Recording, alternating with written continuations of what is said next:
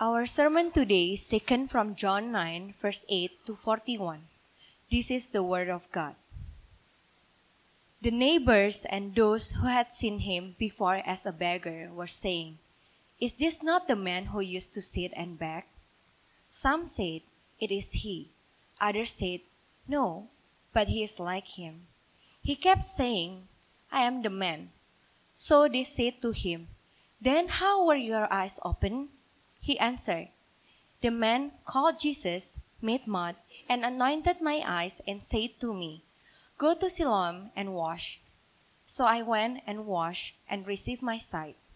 They said to him, Where is he? He said, I do not know.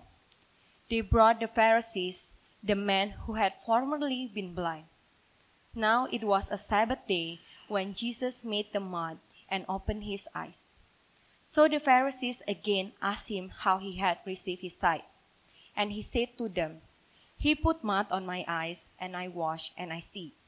Some of the Pharisees said, This man is not from God, for he does not keep the Sabbath. But others said, How can a man who is a sinner do such signs? And there was a division among them.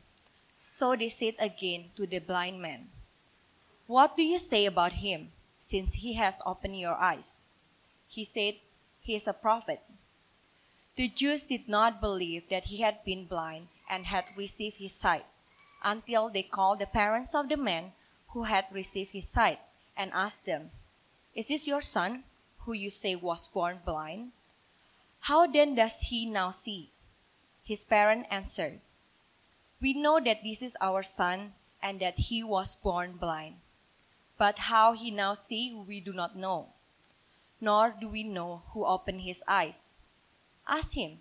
He is of age, he will speak for himself. His parents said these things because they feared the Jews. For the Jews had already agreed that if anyone should confess Jesus to be Christ, he was to be put out of the synagogue. Therefore his parents said, He is, he is of age, ask him. So for the second time they called the man who had been blind and said to him, Give glory to God. We know that this man is a sinner. He answered, Whether he is a sinner, I do not know. One thing I do know that though I was blind, now I see. They said to him, What did he do to you? How did he open your eyes? He answered them, I have told you already, and you would not listen. Why do you want to hear it again. Do you also want to become his disciples? And they revile him, saying, You are his disciples, but we are disciples of Moses. We know that God has spoken to Moses, but as for this man, we do not know where he comes from. This, the man answered, Why, this is an amazing thing. You do not know where he comes from, and yet he opened my eyes.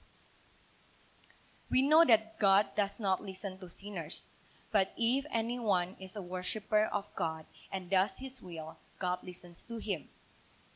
Never since the world began has it been heard that anyone opened the eyes of a man born blind. If this man were not from God, he could do nothing. They answer him, You were born in utter sin, and would you teach us? And they cast him out. Jesus heard that they had cast him out, and having found him, he said, Do you believe in the Son of Man? He answered, And who is he, sir, that I may believe in him? Jesus said to him, You have seen him, and it is he who is speaking to you. He said, Lord, I believe, and he worshipped him. Jesus said, For judgment I came into this world, that those who do not see may see and those who see may become blind.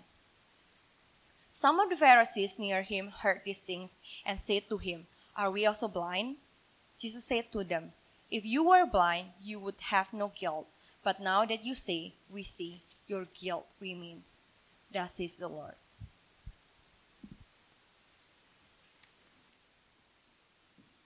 Amen. Let's pray.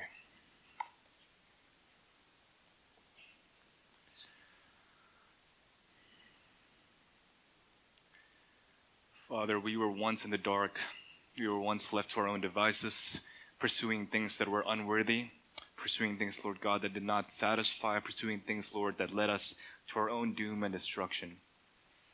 But Father, in your grace, you looked upon us with desire, and you looked upon us with pity, and you sent your Son, the only light of the world. And though we tried to overcome him as the darkness, Lord God, you instead overcame us. You gave us sight, true sight, so we might see the kingdom of God. So, Father, help us today, Lord God, because the words of man cannot change any heart and nor can the wisdom or eloquence of man, but rather your Spirit is necessary for us to be completely transformed, so that we might be witnesses to who you are. Help us now in our weakness and our feebleness. We pray these things in Jesus' precious name. Amen. Friends, we're going to be here in John chapter 9, verses 8 to 41. Just a reminder again, um, some themes in the Gospel of John that are pertinent to this particular part of the text um, John is about the darkness trying to overcome the light. That there is no distinction in the world, that everyone has been walking in darkness and in sin, and there's only a singular light of the world, that is Jesus himself, who came from above. And Jesus came into the world, and the darkness tried to overcome him, and they did for a moment. That led up to the cross, but ultimately the light overcomes the darkness instead. The light restores sight to the darkness. And so, with the theme of the light and the dark, there's also the theme of blindness and sight. The true light of the world, in other words, gives us not merely physical sight, but a true sight. In uh, John 3, verse 3, Jesus said to Nicodemus that no one can see the kingdom of God unless that person was born again born of water and spirit. In other words, no one could see the deeper realities of the world, the deeper cosmic realities of God, of sin, of the spirit, of righteousness, were it not for the Spirit Himself who gives us that true sight. In other words, in the Gospel of John, there is a deeper sight that is more important than physical sight. And then there's a deeper blindness, more serious than spiritual, I mean, than, than physical blindness. And the true light of the world came so that we might have sight, so we could see reality more clearly. And so this is exactly um, what happened in verses 1 to 7, as we saw last week. This man was born blind, and Jesus healed him so that the works of God might be displayed. It was a blessed fall, as we discussed last week. And as a result of this healing, this man was sent, he was washed, he was cleansed, he was forgiven, in other words, and he was given a kind of sight that transformed him entirely and it didn't free him from all his troubles. We're going to see that as a result of this miracle, five conversations happen. Five conversations happen that tested the limits of this man's faith, that tested his perseverance. And these five, these, these five conversations showcased the kind of transformation that true sight has, uh, has, has, has been given to this blind man. And so, by the end of this conversation, by the end of these five uh, dialogues, we see Jesus say this in verses 38 to 41. He says, For judgment I came to the world, that those who do not see may see, and those who see may become blind. And some of the Pharisees near him heard these things and said to him, Are we also blind? Jesus said to them, If you were blind, you would have no guilt, but now that you say we see, your guilt remains. In other words, again, Jesus is emphasizing here a, a, kind of reversal. You see, the blind man, though he was blind and now he's given true sight, he's not merely given physical sight, he's given a sight, a spiritual sight that sees to reality. And the irony is, the people around him who were not born blind were stuck in darkness and true blindness, a kind of blindness that blinds them to their own guilt a kind of darkness that blinds them that they are in the dark, and a kind of blindness that makes them think that they have no need of a Savior. They saw themselves as righteous, they saw themselves as bearing no guilt. And this is a truly deadly kind of blindness. And that's the result of this. And in these dialogues, we're going to see this interplay of, again, the, the true, uh, true the, the man with true sight and the people who are blind, and the reversal of that, revealing that those who are seeing are not really seeing, and the one that was blind had now become truly the one that sees. There are three points to uh, today's sermon, and they're couched in these five dialogues. In verses 8 to 12, um, the healed man uh, has a conversation with his neighbors. In verses 13 to 17, the Pharisees uh, interrogate this healed man, whether, asking whether or not this miracle truly happened. And verses 18 to 23, the Pharisees continue to not believe this blind man, instead call the parents of this blind man, uh, interrogating him, was this man really born blind? And after the, the parents basically abandoned this blind man to himself, verses 24 to 34, the Pharisees called the blind man or the healed man a second time, interrogating him again. And all this time, Jesus was absent, but somehow in the last dialogue, verses 35 to 41, Jesus finds and hears this healed man after all of this turmoil. So within these five dialogues, there are three points for today's sermon. First is the witness of Christian transformation. Second, the consistency of Christian transformation. And third, the power behind Christian transformation. First, then, the witness of Christian transformation. Notice here verses 8 to 9. Look at what the neighbor said to the, to the blind man who has now just been healed. Look at what the neighbors say. The neighbors and those who had seen him before as a beggar were saying, Is this not the man who used to sit and beg? Some said it is he. Others said, No, but he is like him. He kept saying, I am the man. Notice before the neighbors asked anything else about the sight of the blind man that has been restored, the first questions that came up to the neighbor's head was not the sight in itself. The first question was, wasn't this the person that used to sit and beg? Look at him now, walking around, not begging, not just sitting down, not passive. In other words, there's something about his characteristics, something about his person that was just utterly different. They failed to recognize him. And this is what caused them to ask this man, What happened to you? In other words, there's something about uh, being born again that causes us to be utterly transformed such that people around us, people that used to know us, notice these are neighbors, right? These are his peers. These are people that lived around him, people who knew him from birth, and people who knew his parents. They knew what he was like. There's a kind of rebirth that the Bible talks about that when it happens to you, it changes fundamentally who you are. It restructures you from the inside out, right? Jesus says that if you have drank from the living water, out of your own heart will flow rivers of living water. There's a kind of transformation, in other words, that causes people around you to be perplexed about who you are. They recognize you somewhat, but there's something fundamentally different. Your, your loves are changed, your behavior has changed, your, your desires are transformed. Your, in other words, you see things utterly differently, and people are confused. Is this the person that I used to know? And, and this is exactly what causes people to ask us, what happened to you? Right? What happened to you that you are so utterly different now? And I talked about the rebirth a, a, few months ago, and I talked about it as being not primarily a decision, but a, an event that God does to you underneath the decisions. Just as when you woke up this morning, you didn't decide to wake up, right? An alarm clock woke you up, or your kids woke you up maybe, and you woke up. And because you were woken up outside of yourself, you now begin to make new decisions. And in the same way, the Bible talks about a kind of rebirth, born again from the Spirit, that causes you to see, and it underlies all your decisions, and underneath all your decisions, and on the basis of which you do all things. And because of this rebirth, people around you are perplexed and will start asking us questions What happened to you? Who, who, did you meet? Who did you encounter? What happened to you that you can be transformed in such a way where I barely recognize you. Now, there's an apocryphal story about um, one of the church fathers of the Christian church. I don't know whether or not it's completely accurate. I'd have to look it up a bit more closely, but pe- people talk about it all the time. It's about um, the church father, St. Augustine. He was a fourth century church father, one of the most influential theologians of the Christian church.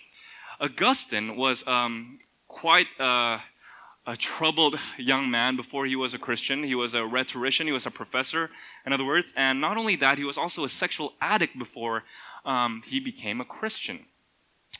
He struggled with it all of his life, even after um, he became a Christian. And one, he, was he was in such a problematic state that before he was a Christian, he had numerous concubines in several different parts of um, uh, the cities. And so one time, Augustine, after had becoming a Christian for several years, came to a particular part of town where he met someone that he used to have a, a, a, sexual relationship with for a long period of time. And this woman came up to him and said, Augustine, Augustine, it is me.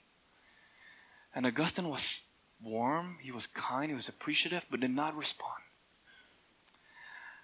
And this woman said, Augustine, is that you? It is me. And Augustine looked back at her and says, I know it's you, but it's not I. And he walked away. In other words, there was something about Augustine that was utterly different to this woman, that when she met him again, Augustine seemed to be completely different, such that this woman was left wondering what exactly happened to him. What happened to him that he was transformed in this way? And exactly the neighbors saw this blind man, a man who used to sit and beg passively. And by the end of the four dialogues, what was he doing? amidst the religious authorities under the threat of condemnation, being kicked out of the synagogues, excommunication, treated as a sinner destined for hell, in other words.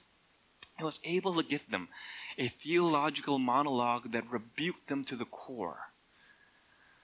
No wonder the neighbors are wondering isn't this the man that he used to sit and beg? What happened to him? And they start asking him the questions. And this is See, the behavior is what sets off the, the questioning that came afterwards. The behavior, in other words, set off the dialogues that came afterwards. What happened to him? They're, they're starting to incur. Did a miracle really happen? Who did he meet? And who is this Jesus figure that is behind this transformation, right?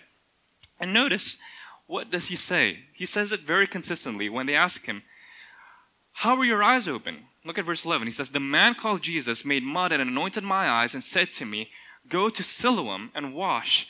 So I went and washed and received my sight. And they said to him, Where is he? He said, I do not know. This little testimony that he gives here in uh, verse 11, he says, I went and washed and I received my sight. It's consistent throughout. In other words, there's a singular testimony that underlies behind every Christian transformation. He repeats this again in verse 15. He says, um, amidst the Pharisees, this time no longer amidst his neighbors, in other words, amidst the religious authorities. He says, What? He put mud on my eyes, and I wash, and I see. He repeats the same testimony. And again, later on in verse 20, uh, 25, he says, Whether he's a sinner, I do not know. When he was pressed by the Pharisees the second time, one thing I do know that though I was blind, now I see. This is uh, one of the bases for the lyrics to that hymn, Amazing Grace. You know, there's, it's an amazing hymn, and it's sang all these decades over and over again, repeated, and never gets old. You know why? Because this hymn is every Christian's spiritual biography. You know that if you're a Christian here, this is the exact same words that you can say before anyone? You were blind, but now you see. See, if we grasp the meaning of the Gospel of John, right, you might be thinking, Gray, I did not receive a miracle like this blind man. I wasn't blind from birth. I didn't meet Jesus. I wasn't anointed by my eyes, and I was not sent to some fountain, come away seeing. Friends, you were. You were. We were born dead and blind in sin. Friends, left to ourselves, we did not care about this God of the universe. We did not care that we spurned him. We did not care that, that, that, that there was an authority over us. We did not care that we had to have fellowship with him. You know, most people come to church, most people seek God at first, not because they love God, not because they want to get to know Him. They come to church, first of all. They come to pray, first of all, because they're fearful of hell. Or they're seeking to establish their own righteousness. They're treating church as a point system. Either way, friends, if you are a Christian here today, this is your testimony. I was blind, but now I see from birth. I was, David said in Psalm 51, I was born in utter iniquity. In my mother's womb, I was weaned in sin. Friends, there's a deeper blindness, and I hope you're seeing this. There's a deeper blindness that blinded you to your own guilt, blinded you to your own self righteousness, and blinded you to your need for a Savior. And before every audience, before every person, you have a singular testimony that you are to keep consistent. You were blind and now you see. You see, friends, it doesn't matter if you grew up in a Christian church. It doesn't matter if you grew up in a Christian family. It doesn't matter what your past was or what your conversion experience was like. It doesn't matter if you don't even remember the last time you were not a Christian. What mattered ultimately is a singular testimony of the grace of God that removed your blindness and gave you true sight. This is the testimony, in other words, of the Christian's transformation. It's not the miracle that mattered. It is the deeper miracle of the fact that you've been given true sight that mattered, right? Let's move on to the second point. Look at what it says here. Um, the second point is the consistency of Christian transformation. Look, notice that he kept his testimony and poise throughout no matter the different audiences here. He kept his testimony through his peers in uh, the first dialogue among his neighbors, in other words. And with the neighbors, remember at this point, friends, that the Jews were already trying to apprehend Jesus, were trying to catch him so that they might kill him. This was the beginning of chapter 7. They started to plot against him, starting to try to kill him, bring him to the authorities. And of course, the Jews started to become afraid of the religious authorities because they know that anyone associated with this man Jesus might be put to death too. And this is why, by verse 13, these neighbors brought this man amidst the religious authorities because they, they're going to put him under trial. But amidst these trials, amidst his peers or these religious authorities, there was no distinction made in his testimony. He kept his poise and just merely repeated himself. Not merely that, in verses 18 to 23, his parents abandoned him. His parents, fearful of the Pharisees, said, He's of age. You don't need to ask us about, about any of this. He's of legal age. You can ask him these formal questions. We don't, we don't want anything to do with this. Imagine again the scenario, right? You would think that this blind man who would not have been healed, healed, this physical miracle right before their eyes, would have caused people, including his parents, to have rejoiced. Instead, the unbelief around him used it as an opportunity again to find Jesus, to try to kill him. But again, in the midst of his peers, in the midst of increasing pressure and persecution, in the midst of the abandonment of his parents, and the interrogation finally of the Pharisees in the fourth dialogue, this man kept his faith. He persevered he stuck to his guns. He, he kept the same testimony over and over again. I was blind and now I see. I don't know whether this Jesus person was a sinner. I don't know what exactly happened. All I know, friends, is I was blind, but now I see. In the midst of everything, he kept his testimony. And this is what, friends, makes Jesus utterly beautiful in your life. It is not in the moments of prosperity where you could claim Jesus to be your Lord that makes him beautiful in your life. But It is in the midst of all these trials and persecution and abandonment. What do you turn to? Who do people see that you ultimately turn to? Do you turn to other things other than God? Or do you finally say, no matter what happens, whether it is the abandonment of my parents, the persecution of my peers, the suspicion of my religious friends or the authorities, even if I were not to receive any praise from man, riches I heed not, nor man's empty praise. God is enough. God is enough. There's a consistency of Christian transformation. How do you know, friends, that you've been truly transformed by the gospel? Can you go amidst the pressures of daily life and say, even amidst the pain, even amidst the abandonment, even amidst the sorrow, you continue to say, I will turn to my Savior and my God. He is enough. That shows whether or not you've been truly transformed. That shows the consistency of your faith.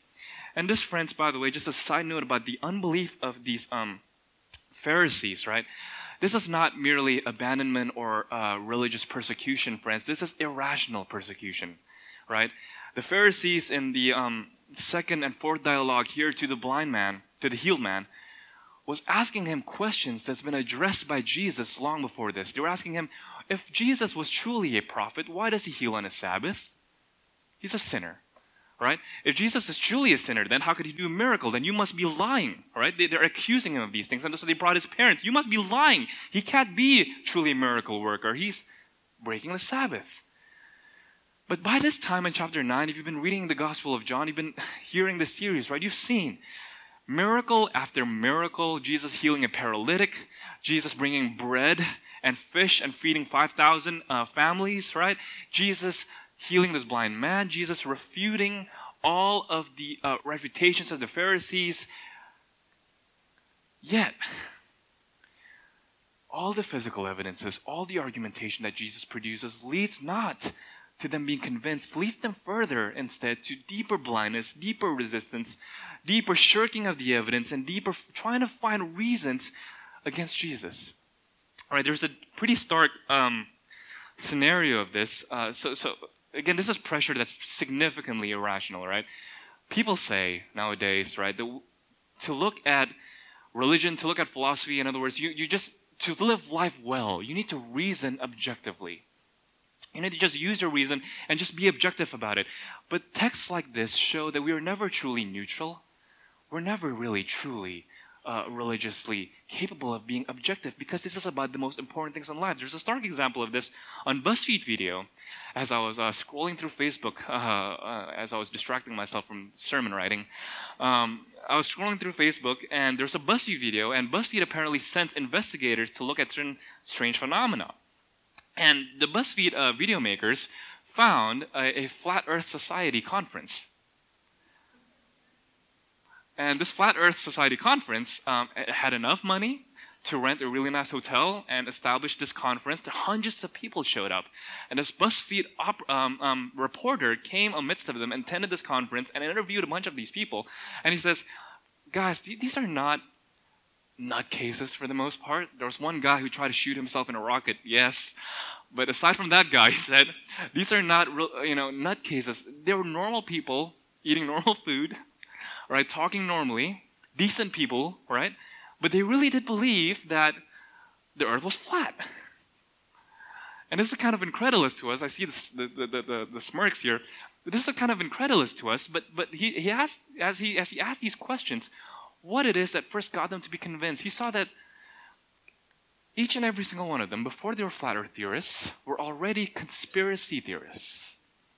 In other words, before they came to believe in a flat earth, they already believed things like the Holocaust wasn't real, that the internet was controlled by the government to control you, right? Which is ironic because most of these people became flat earthers through a YouTube video. and third, right, um, uh, they, they also believe things like um, people never landed on the moon, that all the outer space imageries that we see are merely photoshopped, right? And so after every interview, the reporter kept coming up, kept, kept coming up with evidences again and again and again. Hey, look at this image. Look at this scientific article. Listen to what NASA's saying. You know what they kept saying? See, that just proves my point, man. This is how they get you.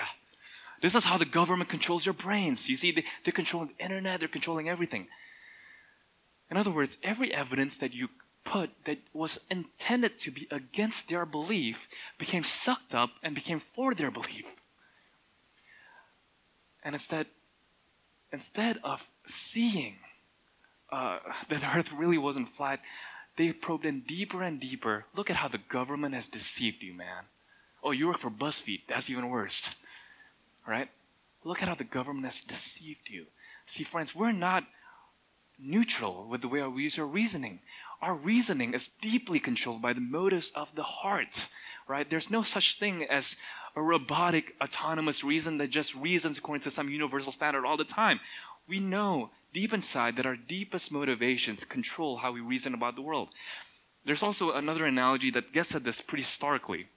Uh, the Keller uses this analogy a lot, actually, and it's kind of a bit of a joke as well. There's a man, let's say, let's call him Jack. This man really believed that he was a corpse. This man believed that he was a corpse and he was walking around saying, Yeah, I've been dead for a long time. I've been dead for a long time. You know, I, I, I, guess this is how it feels to be dead. And you're Jack's friend, and you think, poor Jack, he's kind of crazy. I'm going to bring him to a few doctors. I'm going to put all the research findings in front of him, and I'm going to talk to him every day. And I'm going to tell Jack, Jack, do you know that if you're truly a corpse, Jack, um, you, you won't bleed? Jack said, What do you mean? Well, look at all the research findings, Jack. And you went through all the material, you went through all the textbooks, all the research findings. Jack, if you were a corpse, you would not bleed. This is all what the empirical evidence shows us. Because corpses don't bleed, because your heart's not beating, because you have a dead body, right? Jack said, Okay, I'm convinced. All right, Jack, if you're convinced that corpses don't bleed, let's cut you right now. Let's cut you. Let's take this knife. Don't worry, it'll just be a moment. In fact, if you're a corpse, you won't hurt anyway. So let's let's cut you a little bit. So so Jack says, all right, let's do it. So he cut himself, and lo and behold, what happened? He started bleeding. All right, and now you're going to ask yourself, and you're going to ask Jack, right? See, Jack, you still believe you're a corpse? You're bleeding. What does this mean? Jack said, huh. Well, this is peculiar. I guess corpses bleed after all. You see, what's, this, what's the point of this story? Friends, you're never an objective observer in the midst of evidence. You're motivated. It depends where you're starting from. It depends what, you, what your entire worldview is, right? No matter what happens, in other words, to these Pharisees, no, no matter what, how many evidences you give them, no matter how many arguments that you erect against them, no matter how many refutations you pull up, no matter how many disputations you win, if you are dark in blindness and sin, you will always find reasons against faith. And the same with any other worldview, Christians do it too. I'm not saying that, that Christians are not um, vulnerable from this. We are. But just be aware of that. These Pharisees are utterly blind. And it's this kind of blindness that Jesus is talking about. It's a blindness deeper than real blindness. It's a blindness that blinds you from reason, from evidence. It's a blindness that says, I'm always in the right and I'm going to do whatever it takes to suppress all truth and any kind of evidences and make it again turn from my side. I don't know about you, but if you were the blind man, if you were Jesus at this point, if you were healed, you would be in utter frustration. By the fourth dialogue, you know, the, the Pharisees have called upon him to testify. The neighbors have, have, have testified. They brought him, right? The parents had testified. The parents had abandoned. We know that he was born blind. And the Pharisees continued still. Look at what they forced the blind man to do. This is in verse uh, 24. Give glory to God. In other words, if you're really healed, give glory to God. But we know that this man, Jesus, is a sinner. All right, I couldn't deny that you weren't lying, in other words. Your parents testified that you were born blind, but now you're seeing. We can't deny this. Whatever. Still now give glory not to this Jesus person, because we can't attribute this to him. That would be the last thing we want. Join us, in other words, in this blasphemy. Give glory to God. This man is a sinner. And this is where he says in verse 25, the healed man, whether he is a sinner, I do not know. One thing I do know, that though I was blind, now I see. Friends, keep going. You might be in the midst, I don't know what season of life you're in right now whether it be in the face of, of a difficulty, whether it be maybe abandonment, feeling alienation from your family, feeling alienation within your family, or even alienation within society. But what this text insists upon is that Christian transformation gives you a kind of consistency, a kind of peace that causes you, even in the midst of um, abandonment and even in the midst of irrational questioning, even questions that you don't know what the answers to are.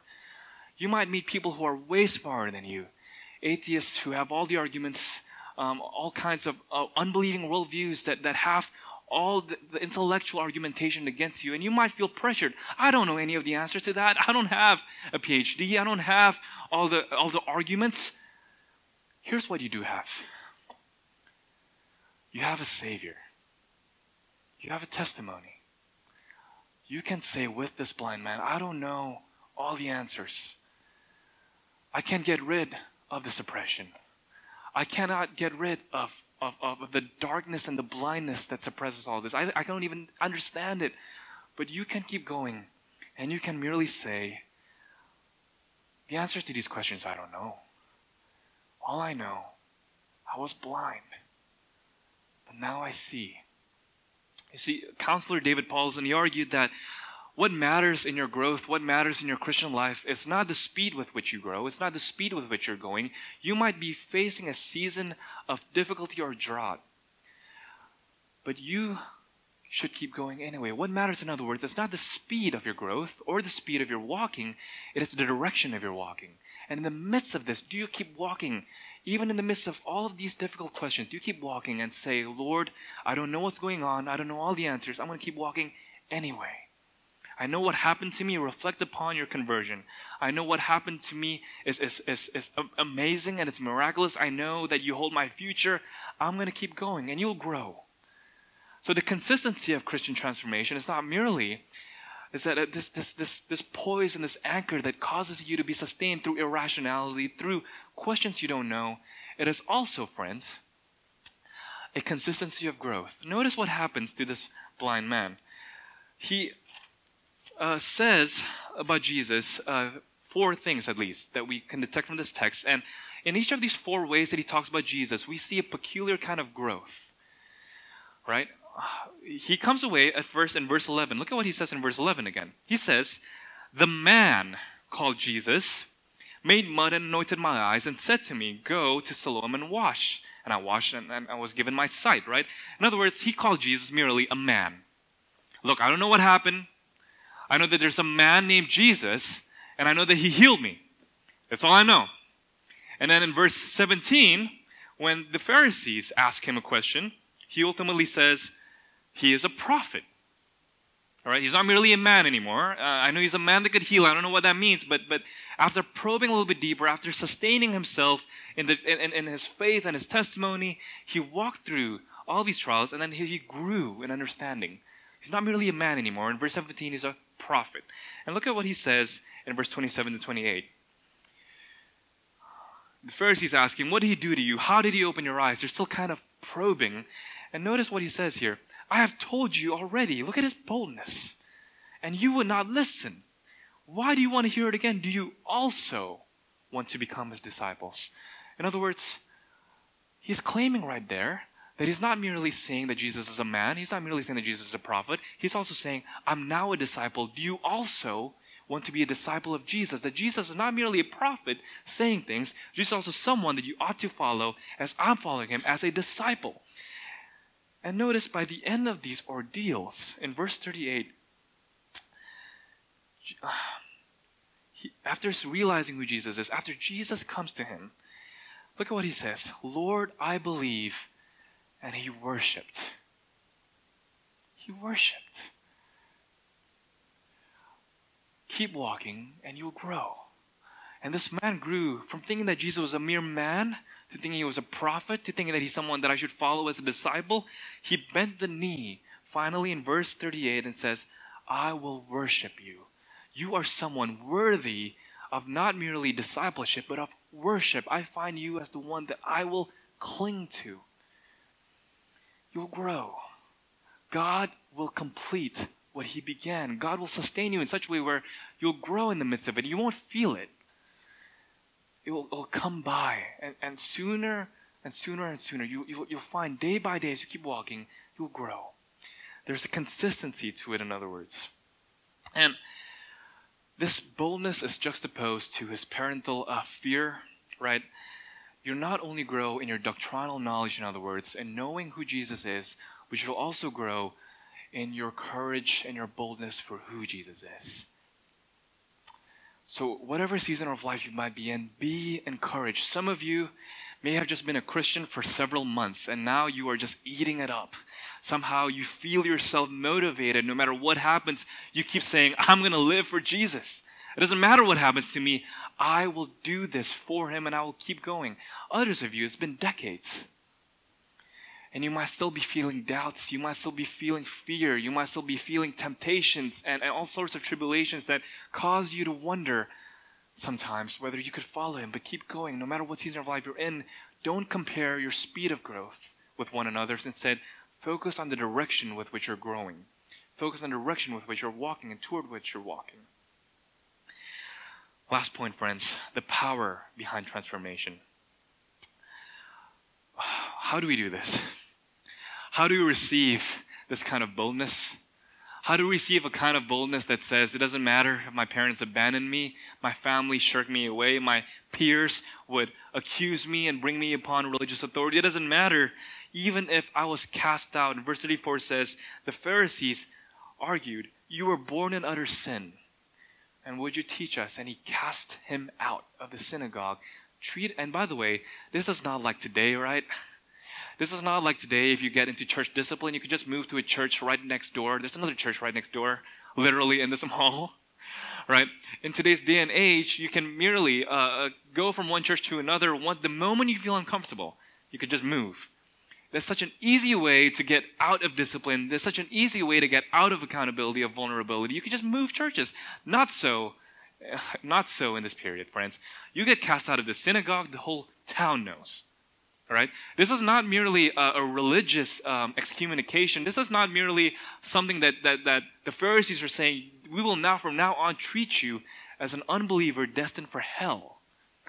This also means that your social standing is completely at risk. And at this point, this blind man might have been thinking to himself, I had a better social standing when I was blind. You notice that? That, that? that when you become a Christian, things suddenly get hard for you? That things don't get easier for you? Instead, now, you don't have God as your enemy, you have the whole world. You have yourself as your enemy. Right? And when God was your enemy, you had a good enemy. He was for you. He wanted to save you. Now that you are God as your friend, everyone else, the world, the flesh, and the devil are against you. Friends, he had no option at this point. He was utterly alone, abandoned by his family, abandoned by society, abandoned by his synagogue. The one place where God would have been near had now rejected him. Where do we get this kind of power? Where do we get this kind of boldness? Friends, I've already mentioned remember what happened to you. Remember your testimony. You were blind, but now you see. But furthermore, friends, notice that Jesus here in verse 35 came to the blind man. He finds him. Somehow he was absent and he somehow knew everything that had happened. Jesus, in other words, was absent, but not somehow far away or hidden. Jesus was apart from the scene, but Jesus remained close and he listened and he was able to know exactly what happened and came right at an opportune time. And it is no surprise that Jesus finds him here. And then John 10, John talks about the good shepherd that finds his lost sheep. See, John knew exactly what he was doing. Jesus came and found him. And having found him, do you believe in the Son of Man? And Jesus comforted him.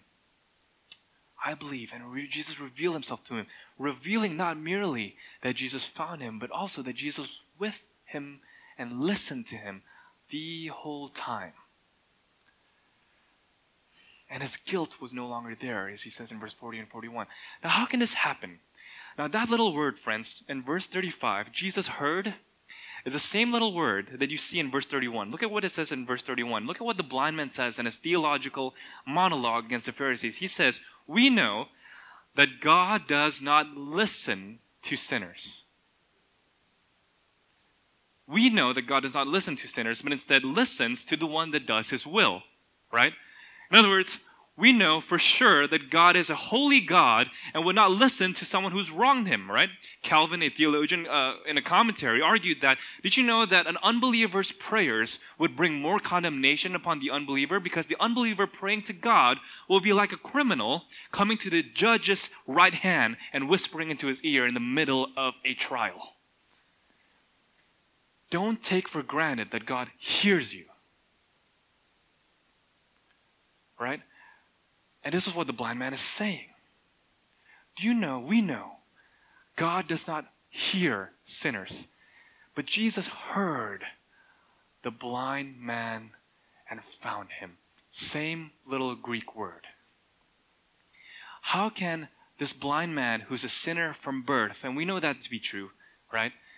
We know that to be true about ourselves. How, how, how do we who are born in utter sin, utter darkness, now have a high priest, a true God, who listened to us in the middle of our distress and is with us along the way and will find us when we most need him. How, in other words, can the just judge listen to the sinner? Friends, it is because the only one who does his will was not listened to by God. Do you realize that? It's only because the only one who the true man, the true worshiper of God, the true high priest, the true prophet, the true king, at the moment where God need, was needed to listen to him most, at the cross, did not listen, but instead forsook him, left him to his despair, No longer at that point, friends, did Jesus call out and said, Father, Father, but instead, My God, my God, why have you forsaken me? Friends, Jesus was treated as the sinner, and God did not listen to him, so that God might listen to you today in justice. Friends, I mentioned last week that there was a philosophical objection to Christian belief, typically called the problem of evil. Problem of evil states, how can there be a good and just and all powerful God if there's so much evil and suffering in the world?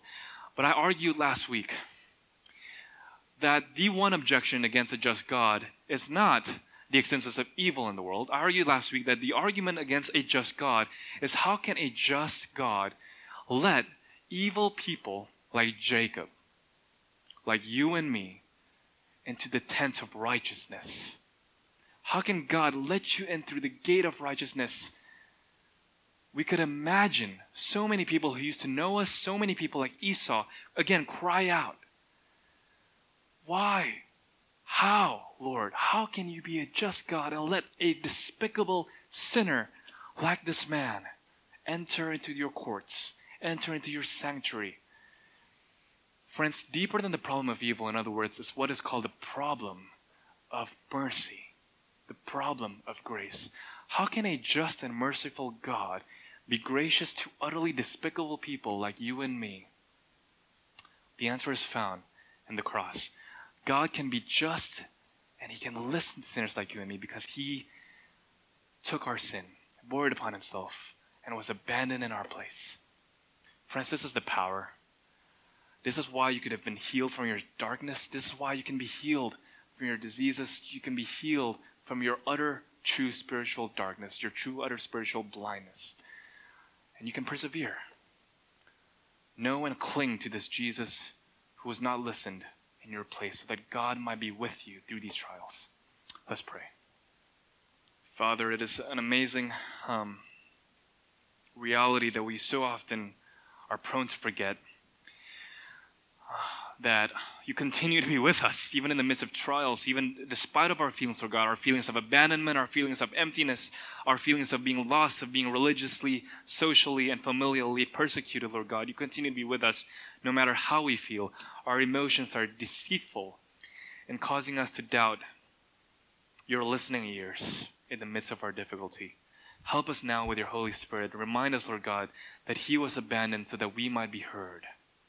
We pray these things in Jesus' precious name. Amen.